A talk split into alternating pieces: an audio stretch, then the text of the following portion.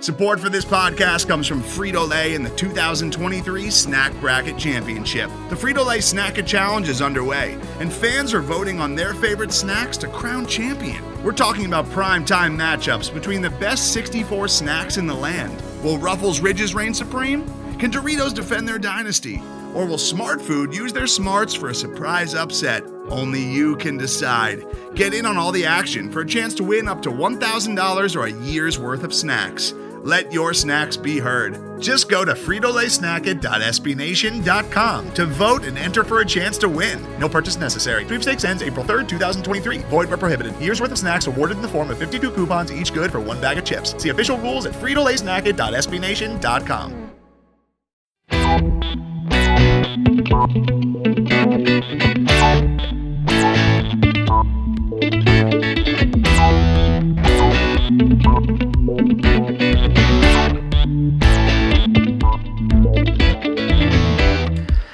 Hello and welcome back to another edition of Stampede Radio. I'm your host, Chris Blystone, and I'm joined today by Chris Shepherd and no Jim Campbell this time. Jim is in Disneyland. So, Chris, how's it going? Hey, Chris.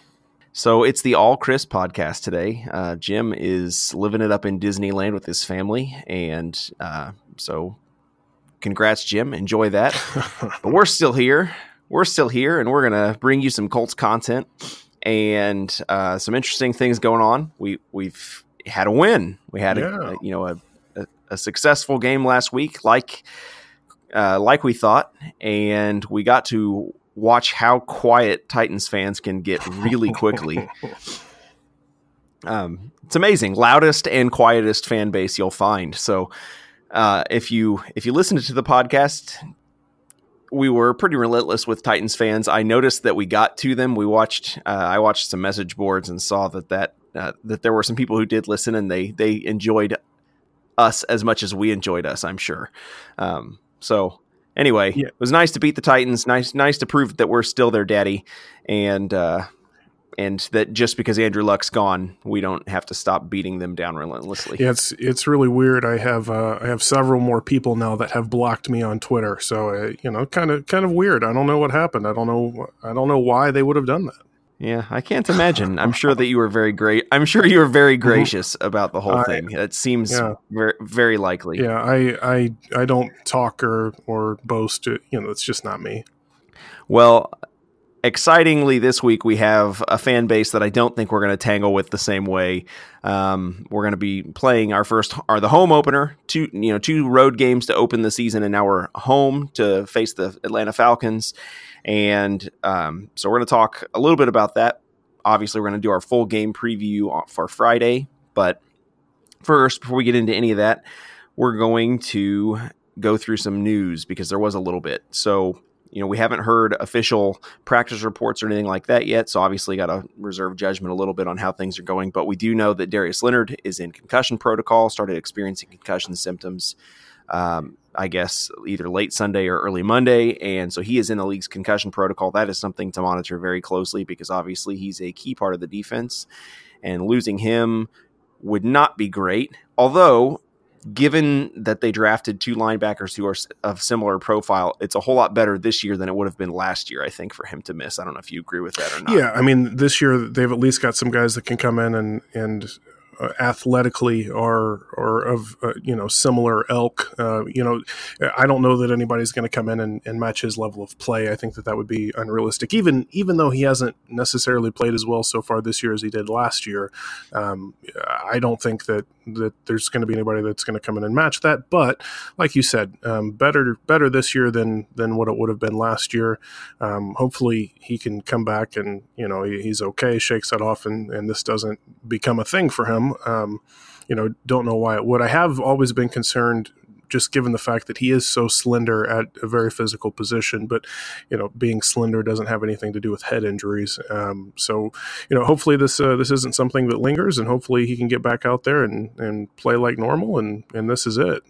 Yes, and so in addition to uh, in addition to Leonard, we he's not the only starter who is a little dinged up. We also had Pierre Desir leave the game uh, against the Titans and had a knee in- injury. It's like I uh, wasn't really sure what it was at that point, but it, they've said at this point it's a bone bruise. It's not as serious as they maybe thought that it could be, and they're monitoring it. They were not ready to say day to day or week to week, and I assume they'll be pretty cagey about the injury all the way up until you know until basically they have to tell us whether he's in or out just because it gives them a little bit of a competitive advantage to kind of hold their cards close to the chest. And so we don't really know necessarily what the outlook is for Pierre Desir, but it would obviously not be great for us to be missing our uh, st- one of our starting cornerbacks and, and arguably our best cover cornerback when we go are facing the probably the best receiver group in the NFL, but almost certainly the best one we're going to face all this season. So, um, definitely not the ideal time to have him banged up. Hopefully, he can get back quickly, even though that's a, a, relatively deep group, and we do think that there are guys who can fill in at the spot pretty well. It, it's never good to be missing somebody of his quality. Right. Yeah. No, ultimately, um, I hope that it would matter if he plays. Um, but man, after taking a look at, at that Falcons offense and those receivers, you know, it's obviously having him in there is better than not having him in there. I'm not sure how much of an impact he would be able to directly have, um, just because I mean those receivers are so so good. Um, you know, I'm not saying that the corner the corners don't matter, the cornerback play doesn't matter, um, but I think that this is this is one of those times we talked about it in week one with um, with Joey Bosa. You know, uh, I think I said you know he's just going to get his sack, like that's just going to happen, and then it happened. And this receiving corps is kind of the same way. It's kind of one of those deals where they're they're probably just going to get theirs. So if he plays, obviously it's better than if he doesn't. Um, but at the same time, this is it's going to be the Atlanta Falcons are going to have 16 mismatches this year. Uh, no matter who they play, uh, their receivers are going to be better than than the opposing defensive backs. That's just how it's going to be. All right, and then last guy on the injury list here, Jabaal Sheard, actually was a little bit had some activity on the sideline during practice last week, and it, it sounds like he may actually get some practice action in this coming week, which is exciting. Uh, they're they're not going to play him. They're not ready for that. He's not ready to come back entirely, but they didn't rule out that he might play next week. So that's that's really encouraging because the Colts really need him back. There is a big difference in our run defense with Jabaal Sheard on the field, and it would be a really big asset to have him back. Um, sooner rather than later. But obviously, we'd rather have him back and fully healthy before uh, before we start really getting into the meat of the season. So hopefully, he's going to be back sooner rather than later. Next couple of weeks, maybe we're going to see him uh, in in action. So that's definitely an exciting thing. And um, and mm-hmm. then you know, so we also have uh, an update on Chad Kelly that. Um, you know they've made a decision on what they're going to do with him. We don't know what that is. They're not going to give us that information just yet. But in the next couple of days, we're going to know what the deal is with him. Especially given some injuries, that's a tricky situation because they got to figure out how to make that work. And I don't know. I'm not sure what that means for him. I don't think that he makes it to the practice squad given what all is going on in uh, the league in terms of quarterback injuries. I just have a hard time thinking he makes it and so it, seems like there's a good possibility that the Colts carry three quarterbacks and try to sneak him onto the roster. But then who do they get rid of?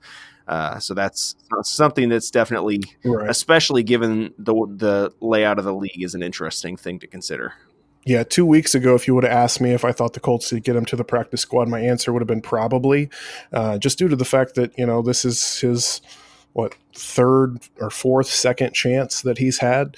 Um, so you know he's got some character concerns, but uh, when the league is as injured as it is, and you know he he has the raw talent that he has, um, there aren't a lot of those guys on practice squads right now, and and uh, any of those guys that currently are, they they will get snatched up. So it wouldn't if if Chad Kelly got cut, if he gets cut, I would expect him to, to get claimed somewhere. Somebody's going to pick him up and and want to get him at least on their team as a backup.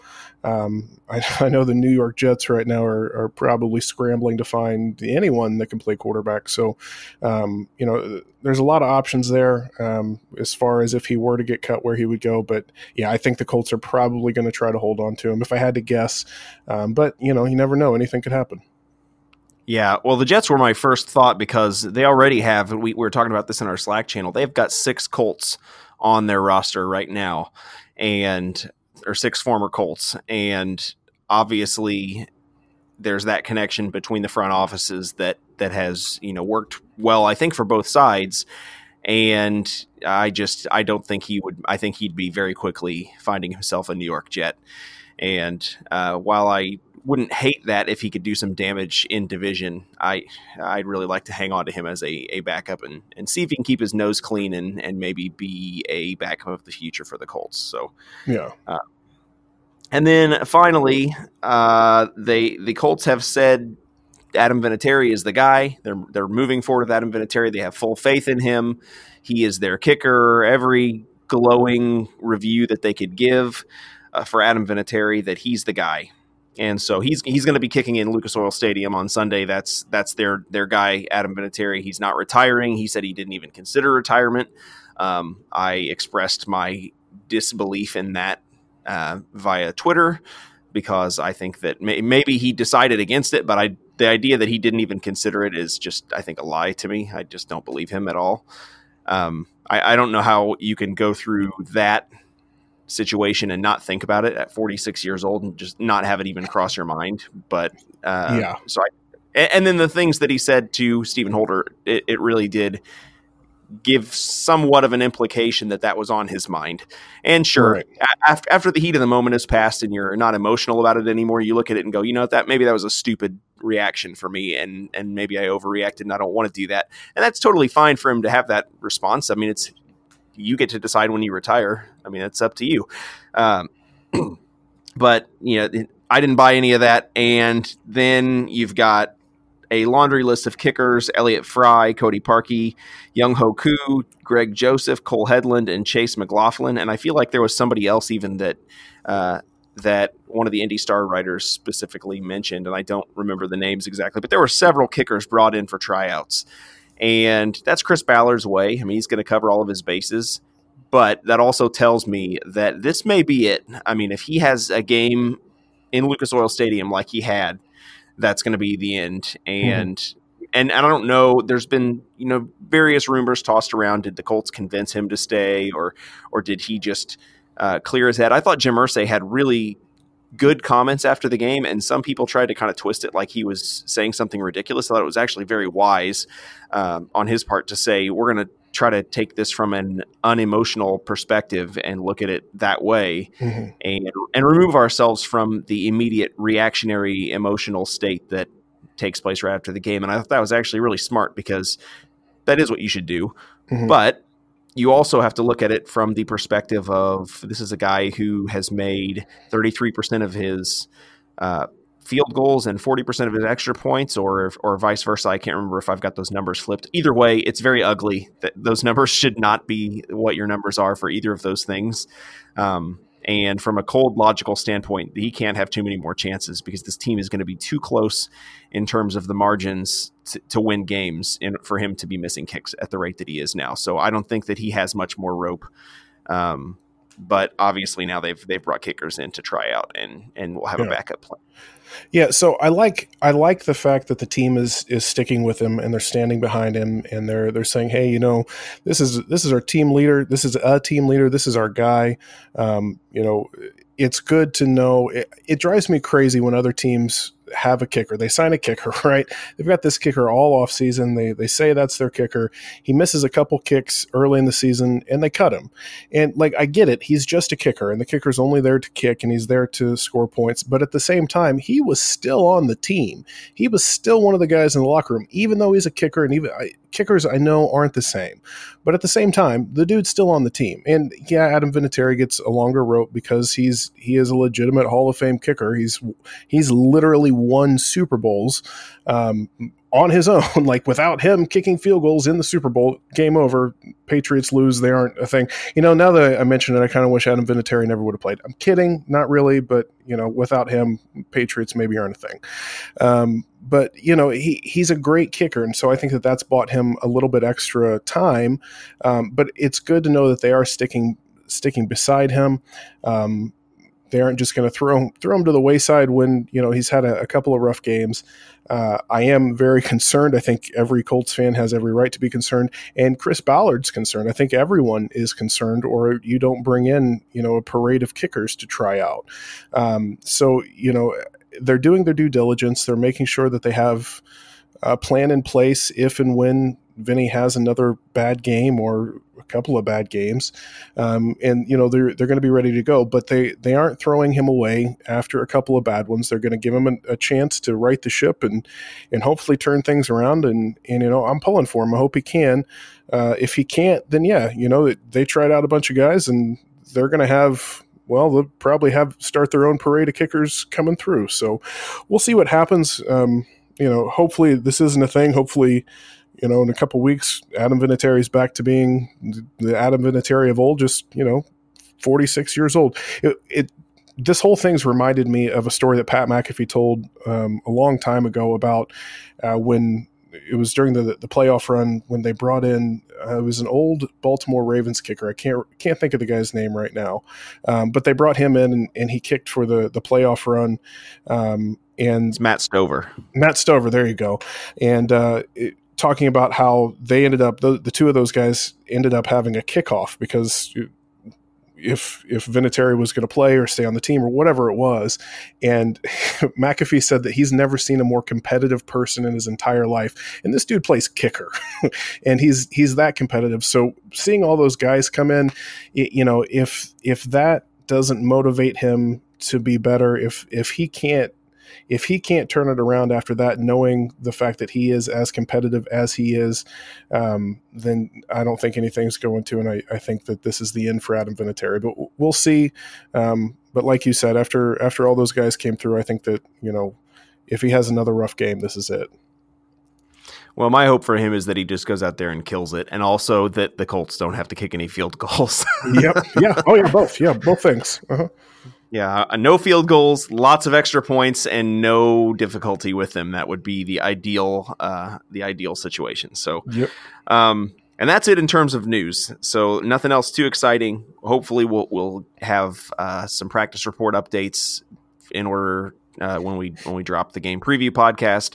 We'll have a little bit more to go on in terms of some of these injuries. Hopefully, Darius Leonard maybe is progressing, and we'll know a little bit more on that front and and yes and and know about any other injuries. There were a couple of guys i was concerned about. I don't know if you if you thought this but there were a couple of times it was hard to tell when it's 95 degrees and these guys are roasting hot. It's hard to tell whether they are hurt or just hurting because it's miserable. Um, and you know there were a couple of guys marlon mack i watched and wondered at several points whether he was hurt or whether he was just exhausted from the heat. And so I'll be really interested to hear some of those guys, um, see how they're doing. Kemoko Turay is a guy that I'm interested to see what the update is because uh, the Colts are going to need him on Sunday. So, mm-hmm. um, in terms of last Sunday, I wanted to go through some winners and losers from this game.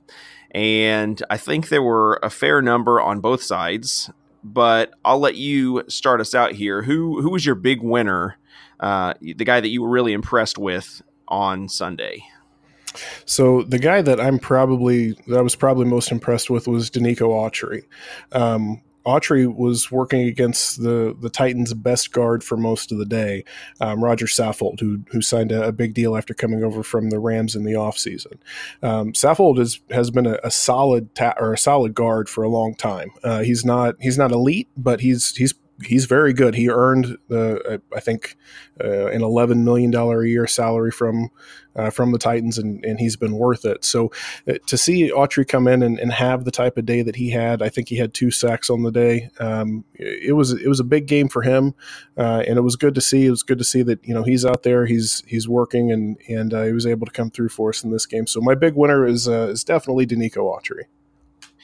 Yeah, it was really good to see him play back up to that level because he was kind of a non factor in week one. And that made me a little concerned because we really are counting on him to be disruptive in the interior. Mm-hmm. And and that interior pressure makes a huge difference for those guys on the outside. It just, I mean, if you can press the pocket and mm-hmm. and don't allow those good guys, I mean, because that's what Philip Rivers did in the first game was just stepped up in the pocket and avoided guys like uh, Kemoko Turay and made that made it that much harder to get to him. If you can press the pocket and not allow them to step up, that gives those guys coming off the right side an opportunity to create turnovers because Kemoko Turay already had you know he had two sack fumbles, one that got obviously called back, and was close on a couple of others where he couldn't get to him because Rivers was able to step up in the pocket. If he can't step up in the pocket on a couple of those, you're maybe talking about significant turnovers. Um, that's just a, a real game changer, especially against good composed quarterbacks when you collapse that pocket. And and you know, against lousy ones like Mariota, they'll just run right to you anyway. But um so you don't have to collapse the pocket, you just kind of wait for him. But yeah, yeah.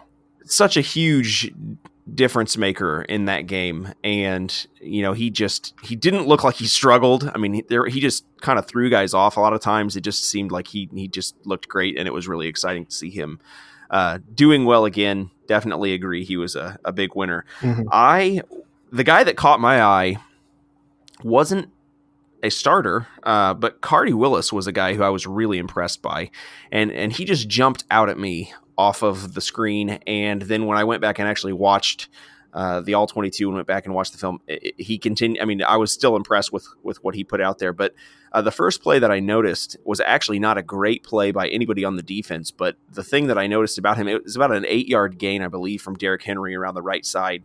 And he was blocked by a tight end, and he just shed this tight end, spun in, and made the tackle.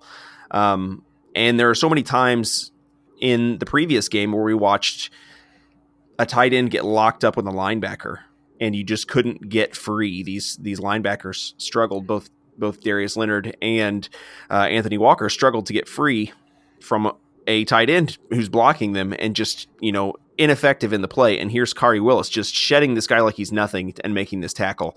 Uh, and then later you see him coming across the field and stopping, um, making a great stop of uh, Marcus Mariota. Mm-hmm. He he closed on the ball on on a uh, on a play where it was, a, I believe it was an end around uh, from uh, who's their slot receiver that they signed that uh, Humphrey Adam Adam Humphries yeah mm-hmm. yeah he I mean he stopped him for no gain diagnosed the play ran downhill hard and got him with no gain and just he looked good he looked like a really good player um, which is not great news for somebody like uh, like Clayton Geathers who I think has struggled for the 1st mm-hmm. couple of games of this season and so having a guy who they they moved up in the draft. They obviously liked some things about him. He's a, he's a well known uh, leader, was a well known locker room leader at Michigan State, and just a a good character guy, exactly the kind that they like. That's not good news for Clayton Geathers. His snaps went up dramatically from week one to week two, and I don't know if that was game game plan specific or they just liked what they saw from him. Uh, but I think that he the outlook is looking pretty good for Khari Willis to continue to take a bigger and bigger role as the season goes on, and that's encouraging. Yeah, absolutely. So uh, one thing um, I, I will say I haven't watched a lot of Colts all 22 on the defensive side of the ball yet this year, um, just due to the fact that I've been spending so much time on on other projects. But just from watching the games, uh, I I noticed Clayton Geathers in coverage, uh, and I haven't noticed Khari Willis. And on the the TV copy, that's it's usually a bad thing if I'm noticing you if you're not intercepting a pass at the safety position. Um, so you know. He, Geathers has had a, a couple of letdowns in coverage, and and historically that's always been you know his weaker point uh, between hitting and, and covering. Now, I think Willis also isn't being put in a lot of those positions where he has to cover all the time. I, again, I'm not 100% sure. I'm, I'm going I'm to have to go back and watch. Um, but just based on what I have noticed from the Colts, they're running a, a, lot more single high safety sets with Malik Hooker over the top. So that tells me that, that Khari Willis is either in man more often or he's, you know, he's playing, um, you know, that underneath zone and that cover three. So, um, you know he hasn't he hasn't been a liability in coverage, uh, and he's been making a, a lot of big plays, a, a, lot of stops. He's coming up, he's setting the edge, he's tackling well. Um, you know, you, don't you don't notice him doing anything bad, and, and he's just making solid plays. Like you said, the, the one tackle on Henry, he made it about eight yards downfield, but at the same time, he's a safety, so uh, he he's the last line of defense not really most of the time it's going to be Hooker, but you know he he is on that last level. He's on the third level of the defense. So if you're going to be making a tackle, um, you know I think that you can't criticize a guy too many times if it happens, you know, eight yards downfield. So he he's been solid. Uh, he's been good, and like you said, that's that's not a great thing for Clayton. Um, but at the same time, it's good for the Colts. They they it's early and, and things could change, um, but they look like that they might have found a you know a late round solid late round starter at, at safety. So that that's exciting, and it's going to be exciting to watch him as the season goes on. Absolutely, and at the very worst, they've got somebody who is a good rotational backup mm-hmm. and and has and has upside. So, right. yep. um, very exciting to see that. Okay, well, who else have you got as a winner uh, in this game? Um, I mean, there's a, a, lot to choose from. I think for me, uh, the offensive line is probably going to be a big winner, and I'm, I'm going to cheat and take all five. Sorry. Um, you know, they gave up a sack. Um, the ground game didn't get moving that much, but at the same time, this is a really talented Titans front seven. Um, and it's unfortunate that we have to play that talented front seven twice a year, but we do. Um, and for the most part, they they let Jacoby Brissett stay clean. Uh, they let him stand in the pocket and make throws. Um, you know, we can talk about the the quality of some of those throws later if you'd like, but um, the, they gave him time to throw. Uh, he did have to scramble a little bit. He he did make some escapes and, and have some runs, but for the most part, all things considered, given given the talent on that other side of the ball, I really think that the offensive line uh, played well, uh, and I think that they're going to continue to play well uh, as the season goes on. There is a weak link on the offensive line, um, and I'll get to him unless you take him uh, later. Um, but he is he is a weak link, and I was concerned about him this season. I actually I actually wanted the Colts to draft uh, someone, and I, will talk about that too. But I, I, I, wanted the Colts to draft a guy uh, to to kind of fill in there just in case. And but again, the offensive line as a whole uh, played solid, and, and I was impressed with with what I saw out of them. Yeah, I definitely agree. And then there was a, a breakdown from Brian Baldinger, and those are always excellent to watch, uh, where he's showing just some of their work on the offensive line. And you watch that, and uh, it's just uh, and he says this many times, and many people have said this. Quenton Nelson just makes watching the offensive line fun. And if you're not somebody who liked watching offensive line play, he kind of sells you on the idea of getting into watching offensive line play because he's just something else. I mean, and watching he and Ryan Kelly and Anthony Castonzo go to work, it's it's impressive, and it, it was a lot of fun to watch them yeah, I, am a I'm a big fan of the uh, the Quenton Nelson highlight clips that that everybody seems to be watching now. I liked watching offensive line uh, when you know we didn't have a 500 pound gorilla slamming people into the ground. So it's uh, I'm like a kid in a candy store now. I every time the all 22 comes out, I'm, I'm waiting just to to try to find Quenton Nelson pancakes before somebody else finds it and posts it because I want to see it for the first time. You know, and uh, so it's been uh, it's been fun watching watching those guys play together and and watching what, especially that left side of the line, watching what those guys can do. Um, it's amazing what happens when you have three first round, three former first round picks working together on one side of the line. It it uh, it's worked out. Well, and I'm going to piggyback off of that a little bit and just throw a real quick one in, and that's that's Jack Doyle. Um, because while he hasn't done a crazy amount in terms of the passing game, and, and he has been a good outlet for that on occasion, he's been an excellent blocker. Mm-hmm. And some of his and his blocks in I think both I think both instances. I, I'm I'm not certain. I'd have to go back and rewatch Mac's big uh, big broken run, but I think he kind of set the seal block that broke both of those open, unless I'm mistaken. I know that that was the case for the Jordan Wilkins run. Uh, maybe you remember on the Mac run, but I mean, he's been involved in a lot of, of really good blocks uh, in both games so far, and it's just been impressive to see that out of him, and glad to have him back doing that. Absolutely, yeah, yeah. It, it, it, he has been good, uh, and you know, it's nice to see him healthy um, because towards the well, I, would say the end, but towards the end of his run last year, um, he you could kind of tell he was a little bit banged up. He wasn't as effective as a blocker as what he had traditionally been, and and he looks healthy again, and, and he looks like he's out there moving people around at the tight end spot, which is uh, which is awesome to be able to have a guy that can do that. Yeah, absolutely. I'm excited about it. All right, do you have any other ones? Um, so I think. Uh, another winner for me um, is it's got to be Parris Campbell. Now he only had one target on the day, uh, and he only had one catch, but that one target and one catch went for his first career touchdown. Um, and you know during the game, um, it was it was the play where the Colts were, I think that they were inside the red zone, uh, and Jacoby Brissett we've all had questions about his touch.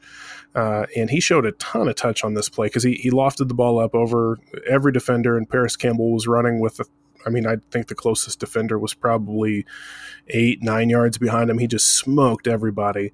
Uh, and he you know the ball floated perfectly into his arms and he made the catch scored six points for his, his first career touchdown so for that alone um, you know it was big day for him to, to catch that ball i'm sure he would have liked to have uh, been a little bit more involved with the offense um, but you know it was, it's a big deal scoring your first one and, and hopefully it's the first of many to come yeah he looked so smooth on that route i mean he just he and and and really, Brissett. Somebody pointed this out, and I, you know, I, I rewatched the play, and they're right. Brissett freezes the safety really well uh, on that play, holds him in place, and I'm not sure who was lined up. I didn't see the all 22. I just saw the um, the broadcast angle, and so I don't know who was lined up on the right side. But Brissett held the safety to that right side.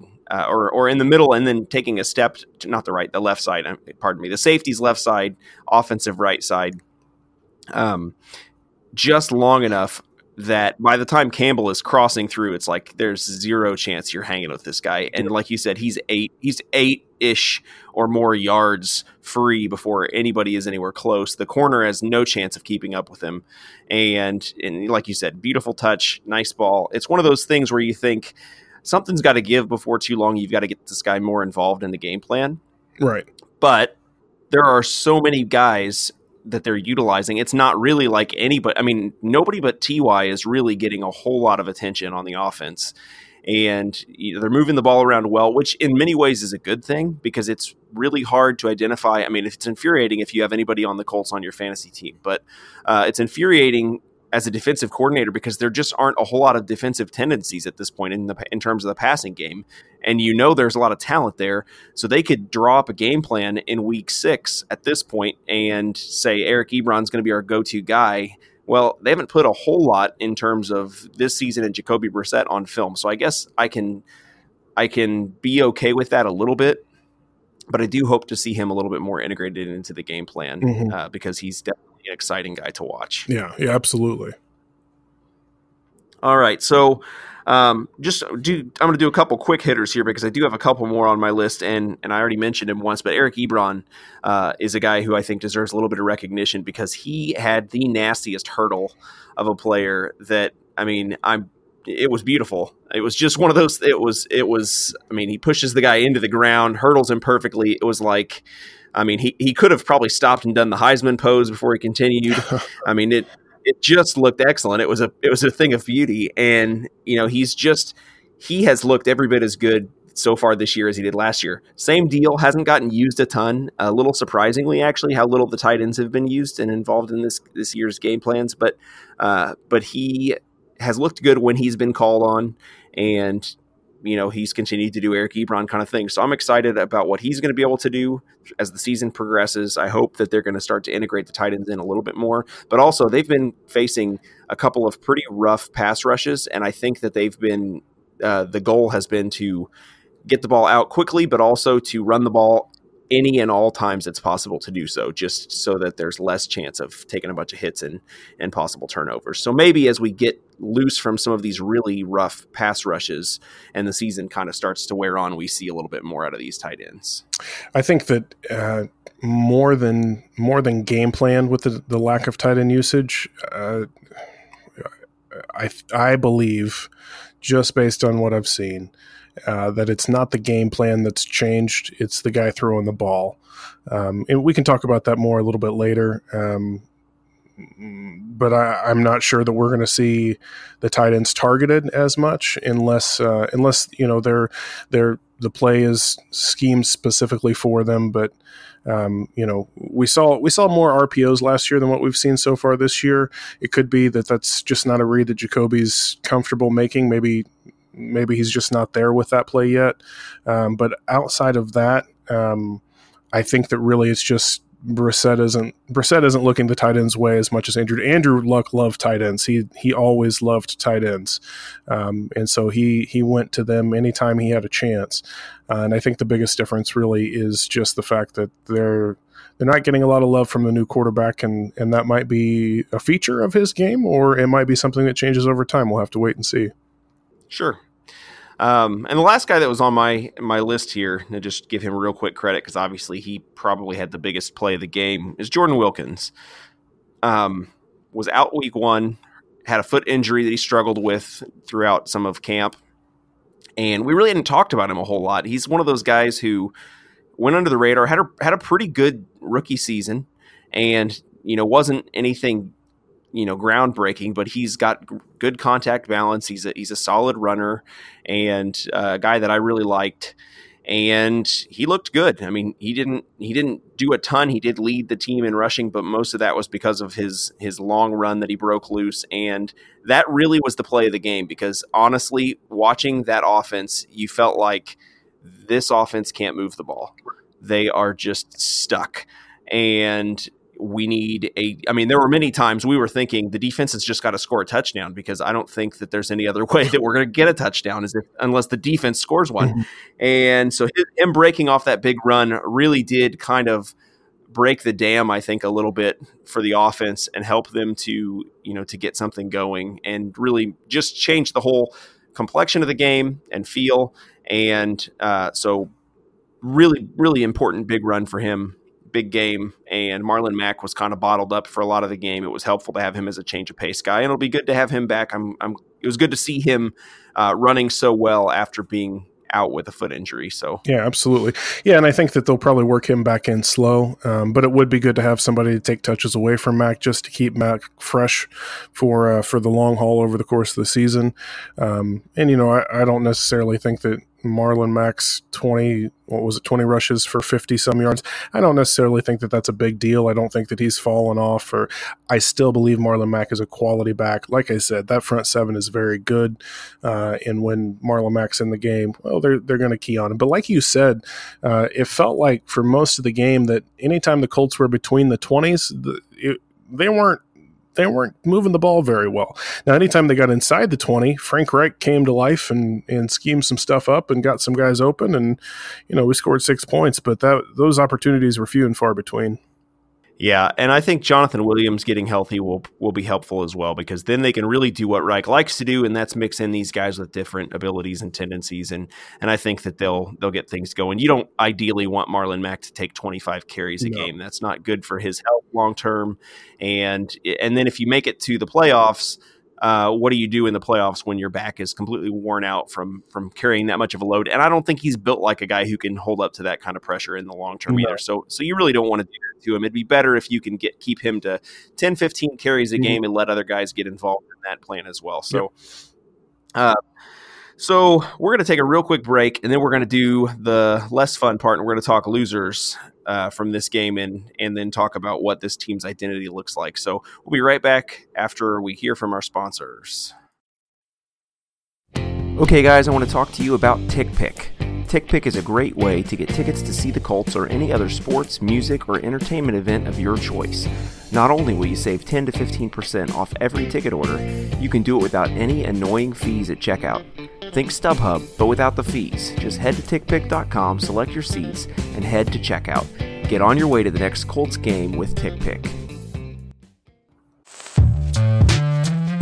Hello, I'm Nilay Patel, the editor in chief of The Verge and host of Decoder, business podcast where I interview CEOs about big ideas, the problems that come from those ideas, and how they make decisions. It is also surprisingly about org charts. It comes up a lot. We're launching a new limited series that we're calling the Centennial Series, where I talk to CEOs of companies that are over 100 years old, like Xerox, Barnes & Noble, and more. There's no 100 year old company that's without its struggles, and it's been fascinating to talk to these CEOs about which parts of these companies' history are important and which parts they can let go. A little spoiler for you if a company is over 100 years old, there's a lot of drama to talk about. It's been a good time. You can listen to the Centennial series right in the Decoder feed. New episodes of Decoder are out on Tuesday, and the Centennial series is out on Thursdays. Check it out. We think you're really going to like it. You can get it wherever you get your podcasts. Most of the time, we talk about tech in terms of a handful of gigantic companies like Google, Meta, and Apple. But some of the most interesting stuff we find online is the product of a single person. When you're working on your own, I think there's this beauty of being able to come up with an idea and then implement it then in that moment. You don't have to have permission from someone else, there's no red tape. In the Vergecast series Solo Acts, we'll get to know these people, the tech they use to get stuff done, and the obstacles they face trying to compete with the giants. Some people that I talk to and my friends are like, you know, your competitors are Zuckerberg and Musk. Like, aren't you kind of like afraid of that? Every Monday, our friend Ashley Esqueda will be curating and hosting these interviews and sharing with us what she's learned. I can't believe the McRib locator was originally a tornado locator. Right. Pretty wild. Listen to our Solo Acts miniseries now in the Vergecast feed, anywhere you find podcasts.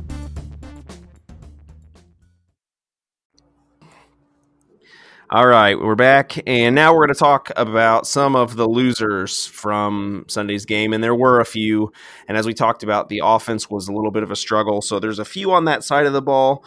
Uh, I'll let you kick us off because you already had been alluding to one, to a couple that I know you that have hamstrung your your analysis because you were trying not to give up the goat. So, um, goat, ghost, goat, um, give up. You're trying not to give up whatever G thing you're supposed to say in that particular um, expression and yeah so whoever who which which guy do you want to start with because i know both of them were uh, a little frustrating yeah so the guy that uh, the guy that is the weak link up front the on the offensive line if you've watched the colts games and you're not sure who i'm talking about i know for sure you haven't been watching the offensive line um, but it's mark Glowinski. Um, Glowinski came in last year and he was kind of a revolution uh, in that he came out of nowhere and he, he played at a high level, started at right guard. Um, there were some times last year where, where he did uh, he did give up some pressures. He did give up some hurries, and Luck was good enough to avoid him, step out of the way.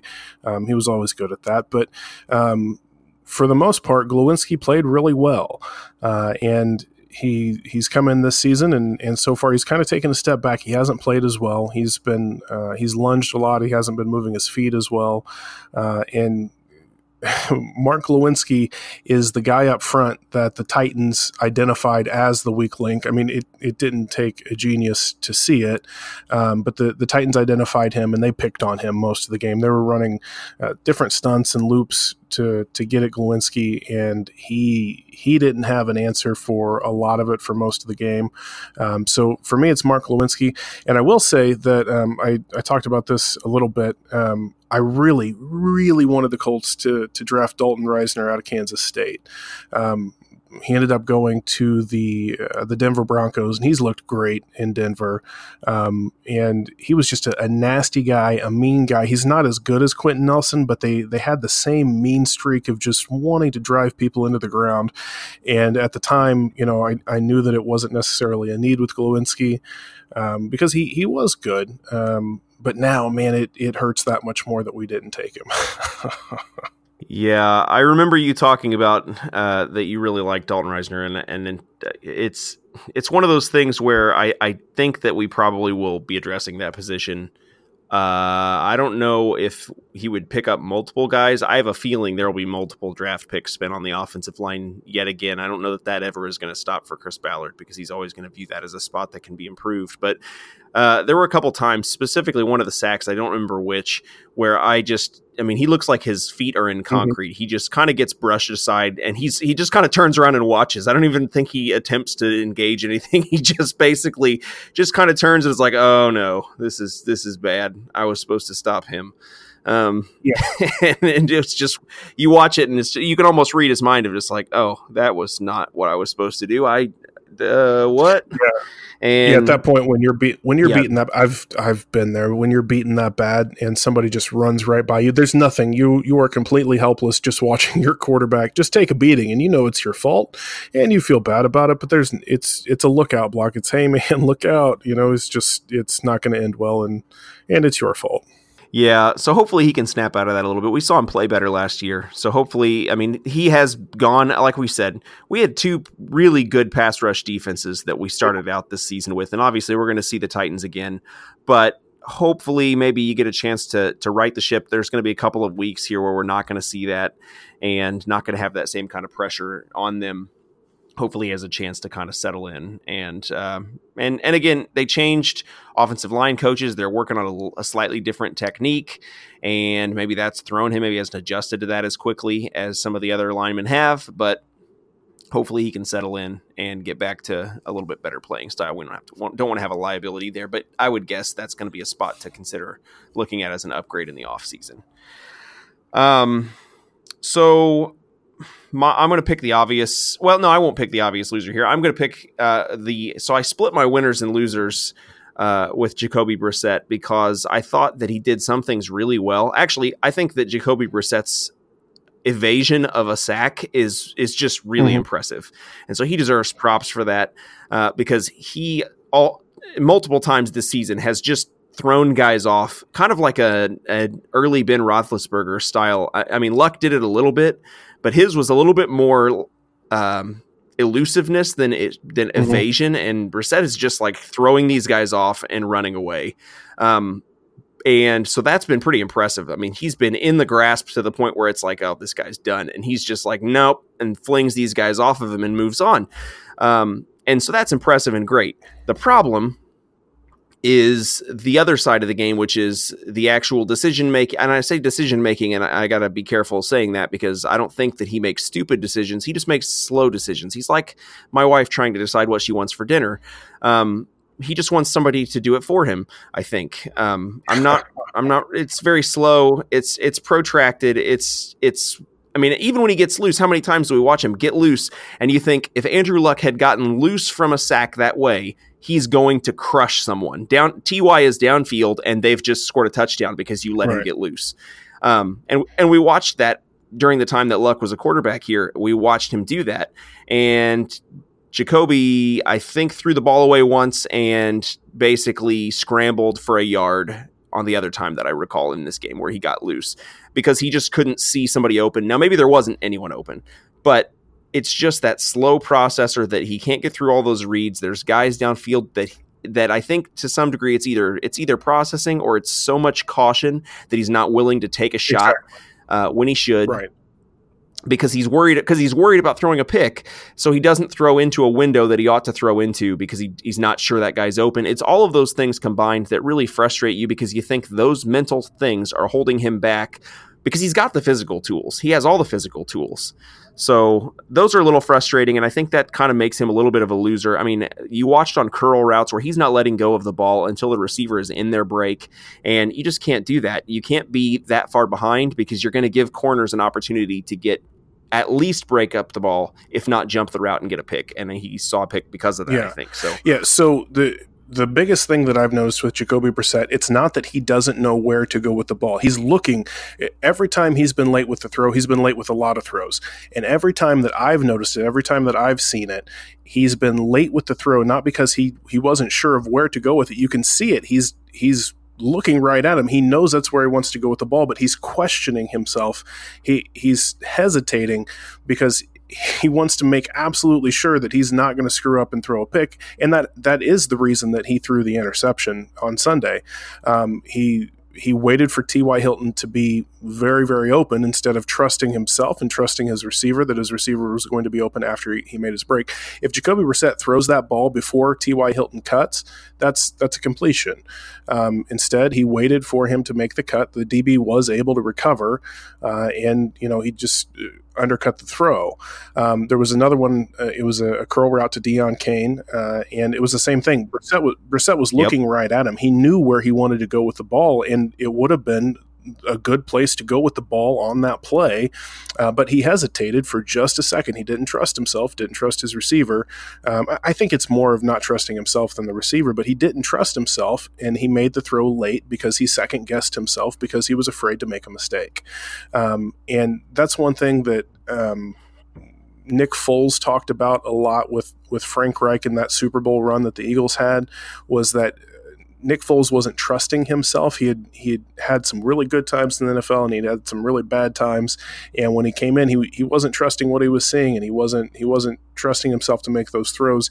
And Reich helped him overcome that to to kind of lead them on that, that crazy run that, that the Eagles and and Nick Foles had. So that's something that I think that Frank Reich has dealt with helping players overcome before. With that said, it's not going to be the same for every guy. This this is this is a mental block more than it's a mental problem. I think Brissett can can process his reads. I think that he can get through it. Um, but it's the trust in himself and in the guys around him to to be willing to anticipate rather than rather than wait for the perfect opportunity to come. He's got to anticipate it. He's got to take some risks, and uh, and hopefully Frank Reich can help him get through that. Because if Frank Reich helps him get through that, I think Jacoby Brissett can be a very good quarterback. I, I don't think he's ever going to be a great quarterback, but I think he's going to be a guy that we can win with for a long time. Absolutely. Well, and and like we said, he has the physical tools mm-hmm. to do it. I think he can. I mean, I was I was writing um, a, a Q&A. I was answering some questions for the Falcons website, the SB Nation page, the Falcoholic, and I was um, I was answering the question about you know what are the differences with Brissett, and honestly, and my honest answer was that I think Brissett can make every throw that Andrew mm-hmm. Luck could make yeah. physically.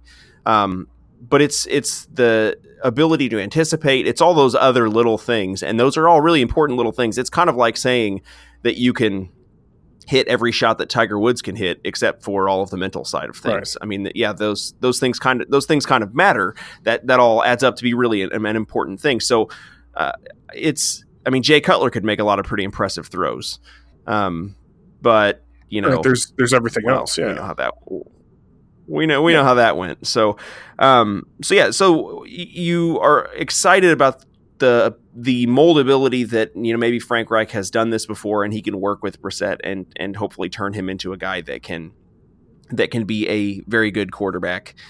Um, but he's going to have to work on that stuff. And I think that's the reason why maybe you see him going to T.Y. Hilton a little bit more frequently because he's got a little bit more trust that T.Y. can make something happen if it's if he messes it up. Maybe that confidence level there is a little bit higher.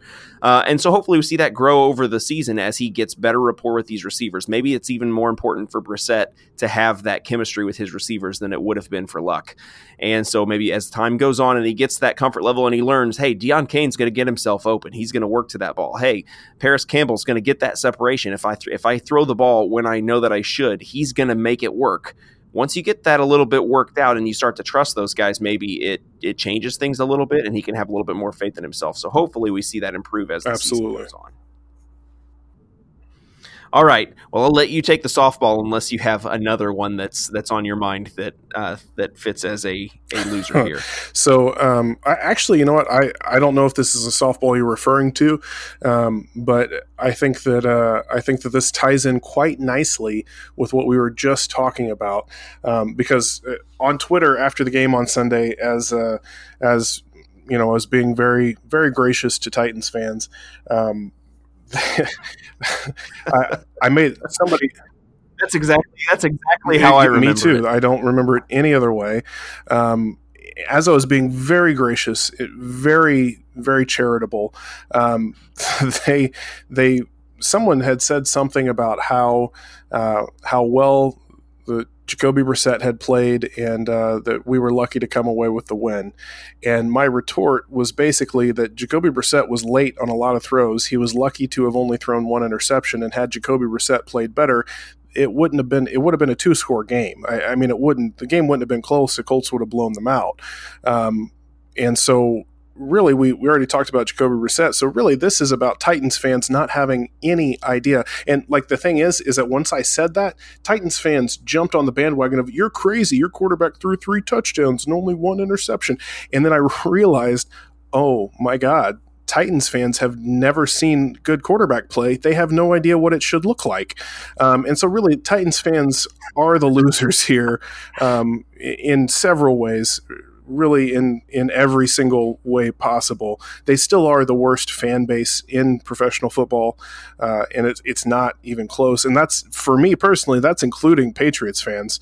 Um, Titans fans. Titans have never won anything, and they act as if they were the Patriots. So uh, they're bar none lowest lowest man on the totem pole for me. Um, they're just awful people, uh, and they are losers for having uh, watched this game, and they have again they have no idea what what good quarterback play should should look like.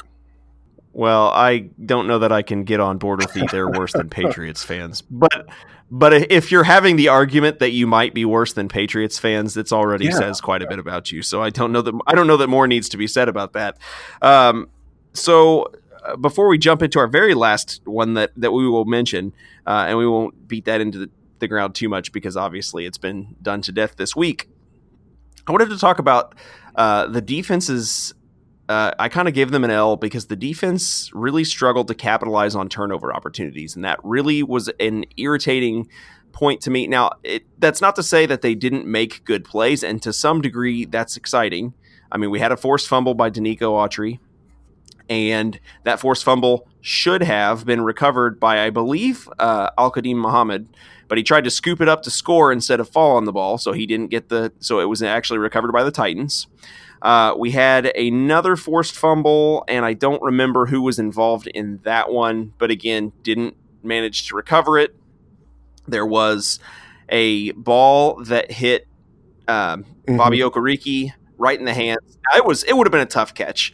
So that one is probably the one that I'm go the easiest on. He jumped in, into the passing lane and got his hands on it, and I think he looked pretty surprised to have his hands on the ball. And he did break up a pass, and that was important. But you know, you, you look back at that and think, man, how great if he could have pulled that in. That's a pick, and then we've got the ball going the other way.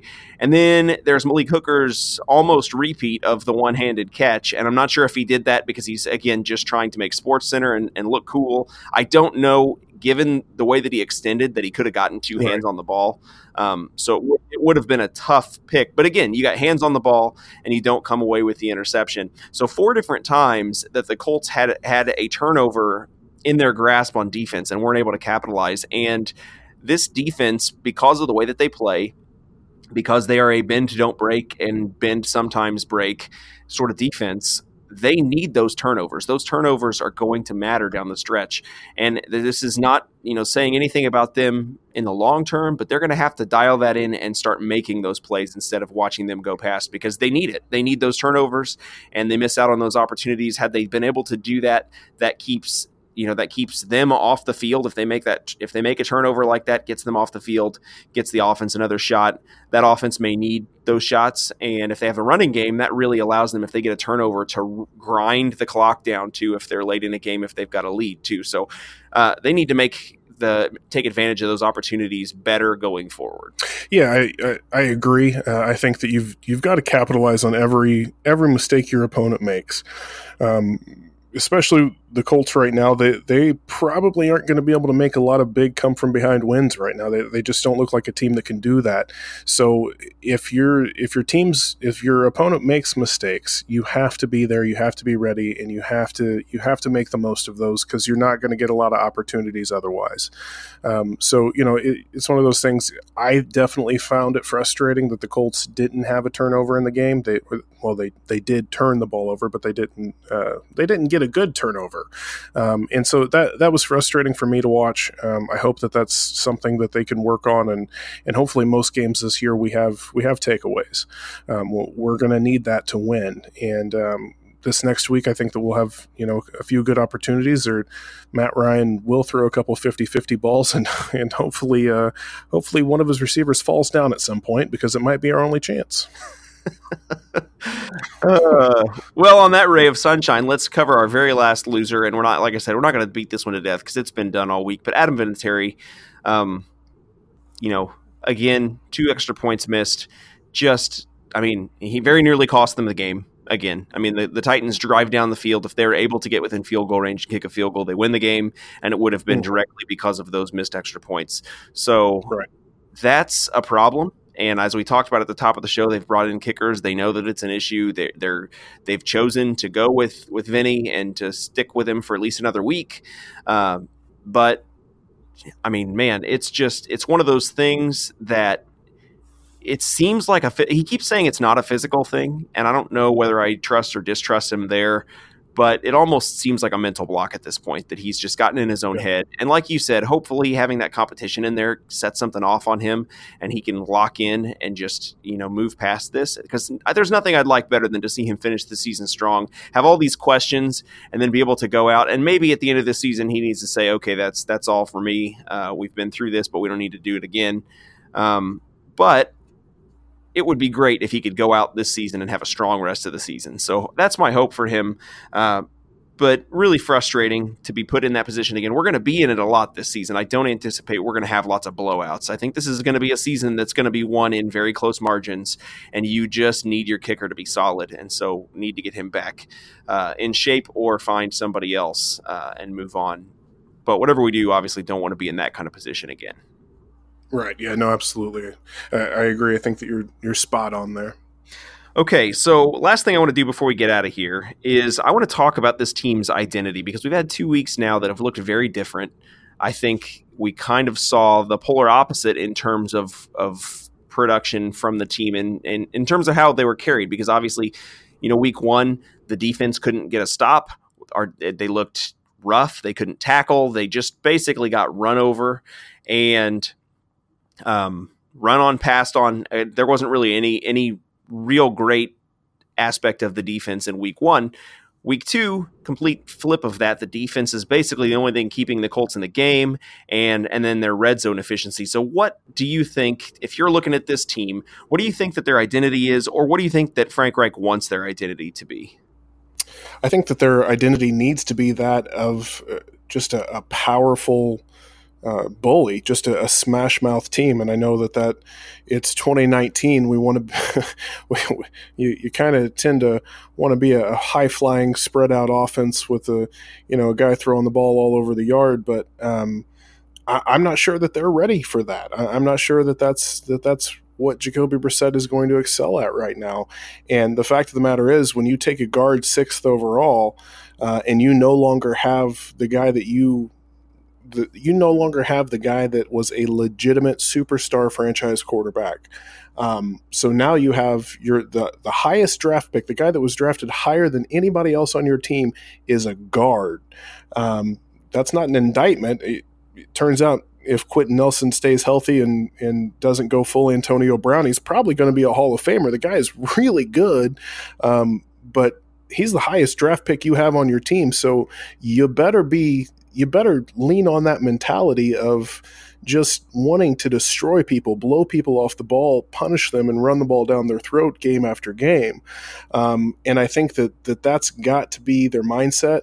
I think that that's got to be what they want to do. I think that um, they've got to have they have to have the mindset of being an underdog. I think that um, you know everyone basically counted them out this year uh, when Andrew Luck walked away. So, you know, I think that they've got to look around and they've got to go, hey, our highest draft pick's a guard. Our, our quarterback was traded from his team. He was a backup. Nobody thought he was going to be anything. No one, no one believed in us at all we need to go out and punch them in the mouth. And they need to have that attitude. They need to have that identify uh, that identity of being just bullies just wanting to go out shove people's noses in the fact that they're going to be more physical than them that they're going to they're going to dictate to them to, to defenses and to opponents what they're going to do. Because if they don't play our game, we're just going to run over them all game long. So, you know, I, I think that that's got to be their mindset. I think that that has to be this team's identity going forward, at least for this season. Um, and I think that that kind of toughness is something that this team's capable of. And I think that if they if they take on that identity, if they if they accept it and they embrace it, um, you know, whether Jacoby Brissett develops and turns into the type of starter I think he can be, or whether they, the Colts decide to go, you know, in a different direction and, and get a guy who can come in and be what they want at that quarterback position. That toughness that they that they're identifying with and that they're building throughout this season, and really that we saw last season as well, but really where they they're going to have to embrace it now. Um, that's going to that's going to carry over well when when there is that guy there that they think can be a superstar. If it's not Brissett, I, I think that there's potential it could be, um, but you know whoever it is going forward, I think that that that that mentality is going to serve them well, even as the offense opens up uh, to to be to include more of that passing in the future. Yeah, I definitely think a bully mentality is a big part of it, and I also think that goes what goes along with it. So on on offense, I feel like that looks a little bit more like what we've seen, where they're they're going to run the ball a lot, mm-hmm. and that's a little bit unusual in the modern NFL. But when they're doing it as effectively as they are, that it makes sense. I mean, it's it's pretty hard to say, hey, Marlon Mack's averaged five and a half yards a carry so far this season. It's pretty tough to to argue that he shouldn't be getting the ball pretty regularly. Right. Um, and and yeah, I think it's gonna. I think it's a balanced attack, but I think I think you look at maybe the term I would use almost is efficiency in terms of what they want. They want to get their players in a, a, position to succeed. They've been red zone efficient. Uh, they've been good getting short yardage on third downs so that they, they can leave their playbook open. On offense, I think that that sort of bully mentality, but also just being efficient and careful with the ball. Um, and then relying on their playmakers. And then on defense, I think if you have that style of play, if you're going to play a little bit more of the smash mouth old school style, like we already talked about in this episode, you need to be able to create turnovers. Mm-hmm. You need to be the bully because they're physically not able to bully offenses the way that they can. I mean, they've got good players, but they don't have on the defense a brutalizing line like they have on offense. That offensive line can push people around. Their defensive line's not pushing people around. They're not going to on you know their defensive backs are not shoving receivers off course and shutting down these they don't have that group of guys. That's not what they do. What they can do and the way that they can be those bullies is that they can take the ball away. They can be a constant nuisance that basically disrupts what you're trying to do because just when you think you've got something going they're going to either knock the ball free Malik Hooker's going to swoop in and take the ball, uh, or whatever it may be, or they're going to hit your quarterback because they're going to get around your around the end and, and knock the ball loose that way. They've got to be um, they've got to be, you know, taking away the ball consistently. I, th- I, mean, I think if if they want to succeed and they want to go far, that's got to be a part of their game plan. And I think if they can do both of those things well, if they can push people around on offense and if they can take the ball away on defense, they're going to win a lot of games. And I think they can win playoff games. So um, it, it all it all ties together there. But I, I agree. I think that sort of that underdog bully mentality of we're not going to take anything from anybody mm-hmm. and we're not intimidated by anybody, that's going to go a long way, regardless of what they do going forward at the quarterback position. Um, it sets them up well, and and it makes them an exciting football team to watch. You don't want to see. I mean, it, how miserable would it be to have to be watching your team go through what a team like the Jets is going through? That's just going to get rolled over um, because injuries and all of these things are, are, are falling in your lap. Or you've got the Dolphins who are basically fire sailing all of their players, or you've got the the Jaguars where you know Jalen Ramsey is is asking to be traded and the team is combusting. All of these awful things are happening to some of these teams, and you just think, man, the Colts thought we had the most ridiculous, awful situation, and then every other lousy team in the NFL has come out of the woodwork to be like, hold my beer. I don't, you know, I don't want to be outdone by Andrew Luck retiring, so let me freeze dry my feet. Um, and then be traded to the Patriots or cut and cut and signed by the Patriots. It just it's been a mess, and it, it it puts some things in perspective when you look at that and go, okay, this team isn't as we've got it better than some other teams. Yeah, absolutely. We do. We, we, no matter what happens, we still have. I still believe strongly that Chris Ballard is the right guy uh, to have at GM, and I think that he would be the right guy for almost 32 teams to have it at general manager. So, um, you know, I feel like that Chris Ballard is a very good general manager. His leadership trickles down from the top. I feel like that he is a strong leader, uh, and I, you know, it goes from him to Frank Reich, from Frank Reich to Frank Reich's coaching staff, from the coaching staff down to the players, and the, the players see the leadership all the way back up to the top. So. Uh, Colts fans should still feel good about the structure of the team. Um, there are certainly more questions today than than what we thought there would be a month ago, um, but it, it's still not a bad time. There's still not the the crazy instability that that so many other teams have, uh, and that's really that that makes for uh, a relatively easy fandom. Uh, and who would have thought that that would be true a couple weeks ago. So it's a uh, it's still not a bad time to be a Colts fan. Um, it, it is exciting to see the team. It, it's a different kind of exciting. Uh, I don't think that we're Super Bowl Super Bowl contenders today like I did you know a month ago. Um, but with that said, it's still exciting to see how this team's going to come together and see what they look like, and and it's exciting to think about what they could do in the future. The future is still bright; it's just different. Definitely.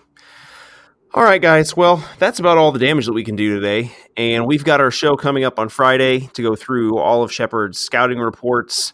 Uh, first one's out already. Next one drops tomorrow.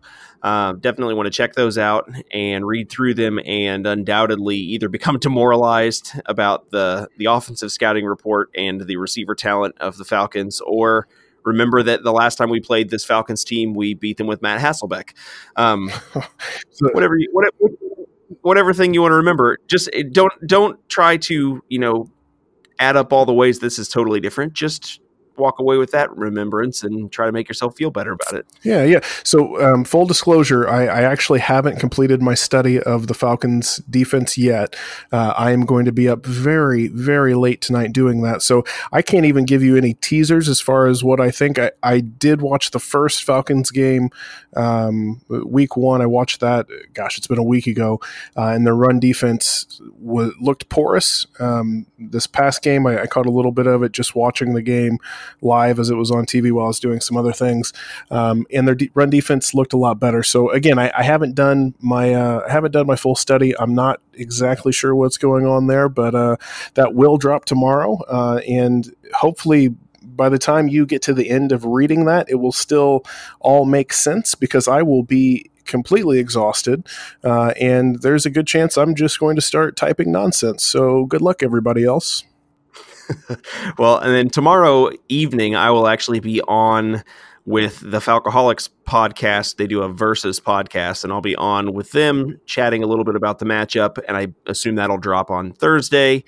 Lots of good content at Stampede Blue to keep track of. There'll be some Q and A and all all kinds of good stuff for you to check out, and stuff from obviously film breakdowns and such that are going on throughout the week, looking back at last week's game. So, good stuff worth checking out. Um, Remember to leave feedback, reviews, uh, five stars if you like the show, five stars if you don't like the show, and just write a really nasty review along with those five stars. Either one's fine with me. I don't, I'm fine with that. Um, follow us on Twitter at Chris Blystone, at NF, NFL Scheme, and at Jim Campbell 81. Even though he's not here, you can still follow him. Yeah. And um, we really appreciate you guys. I've we've got good feedback. Oh, we actually, and I'm I'm you know should mention this because in the since the last show, we actually made a T-shirt. So we joked about the red light, the red light district, and I was only kind of joking, and so I had a T-shirt made, and it's I think pretty fantastic. And you should check my Twitter page. I will uh, retweet it so that it's. Uh, I can't I can't pin it to the top because I've got my Marlon Mack tweet pinned to the top, so I can't do that but I will I will retweet it so that you can find it if you're interested. It's on sale right now. I think it's 13 bucks. Um, yeah. Don't feel obligated to buy it, but if you like it, buy it. I mean, it, it looks it's, like a nice shirt. I mean, it's pretty if it's not your yeah, it's a fantastic shirt. I think uh, I think everyone should get it. Yeah, I mean, you definitely should. But if you, uh, you know, don't feel ob- obligated if you think it's terrible. But if you think it's funny, and I think it's funny, uh, you you should buy it. And if you don't think it's funny yourself, maybe buy it for somebody who you think would think it's funny. It's I, I enjoy it. So uh, let's let's make this red light district thing. Yeah, and I think uh, I personally I feel like it's a good gift for grandma for Christmas. Uh, that's just how I feel about it. Yeah, absolutely, absolutely should do that uh, with no comment or explanation. Just just give her that shirt and no note. Yep. Just just signed you. Stocking stuffer. Um, that's right. So uh, check that out. You know, check out Skinit. Again, we've talked about that a few times. Shepherd, you said you got your Skinit case on. You like I it? I do. Yeah, I, I, like it a lot. Um, it looks great. It actually. So a lot of cases, I, have I've had quite a few, and they don't fit that well. And this one snapped right on. It fit like a glove, and and uh, looks pretty cool. And and uh, yeah, I'm a big fan of it. Yeah, I still have the my uh, my Switch Nintendo Switch uh, decals all in the package because I've been incredibly lazy and have not put it on. They look really great. I'm sure they'll look really great uh, in six months when I actually remember to put them on right, my right. my Switch. But uh, but yeah, so glad that that looks good. And I think that's it, guys. We'll be back on Friday, and uh, we'll be talking about the everything to do with the Falcons, the preview, the home opener, and hopefully some good news on all those injuries and exciting to see uh, football game in Lucas Oil Stadium. Until then, that's all we got, guys. We'll catch you next time. See ya.